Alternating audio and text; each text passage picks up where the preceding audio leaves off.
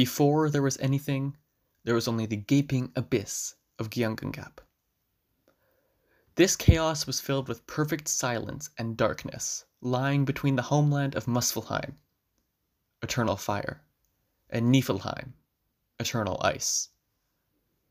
The cold frost of Niflheim and the billowing flames of Muspelheim crept slowly together until they met at Ginnungagap. This mix sputtered and hissed, and the drops formed themselves into Ymir, the first giant and the being of chaos. Ymir emerged and immediately fell asleep, as you do. As he slumbered, more giants leapt forth from his legs and the sweat of his armpits. As the fire of Muspelheim continued to melt the ice of Niflheim, the cow Audhumla emerged. She nourished Ymir with her milk, and she gained nutrition from the salt licks in the ice. Slowly, she uncovered Buri, the first of the Aesir tribe of the gods. Buri had a son named Bor, who married Bestla, the daughter of the giant Bolthorn. The half god, half giant child of Bor and Bestla was named Odin, who became the chief of the Aesir gods. Also produced were Odin's two brothers, Vili and Vi. Working together, Odin and his brothers slew Ymir and set about constructing the world from his corpse. The oceans were formed from his blood, the soil from his skin and muscles, vegetation from his hair, clouds from his brains, and the sky from his skull. While Odin and his brothers were creating the world, worms kept crawling out of Ymir's brain. These worms became dwarves. Because Odin, Vili, and Vi were worried that the sky would fall in on the world, they hired four of the dwarfs to hold up Ymir's skull.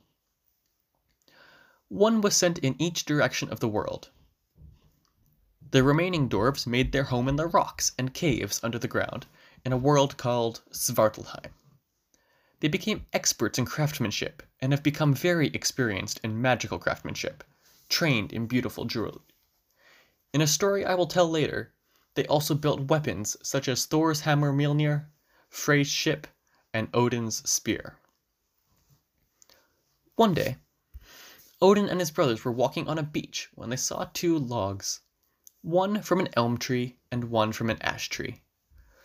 Odin gave the logs spirit and life. Vili gave them shape, speech, feelings, and the five senses. And through this process, human beings were created.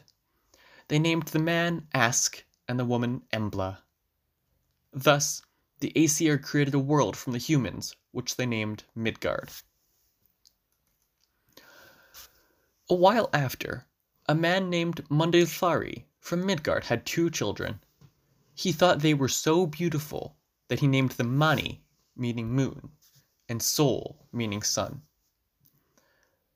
The gods were furious at this man's arrogance, so they decided to take matters into their own hands. They took both of them and stuck them up in the sky. Sol was made to ride in a chariot by two horses, Arvak and Ilsfor. Under the chariot, the figure Svalin holds a shield, which protects the worlds from the flames of the chariot. Mani was only pulled by one horse, named Aldsvidar.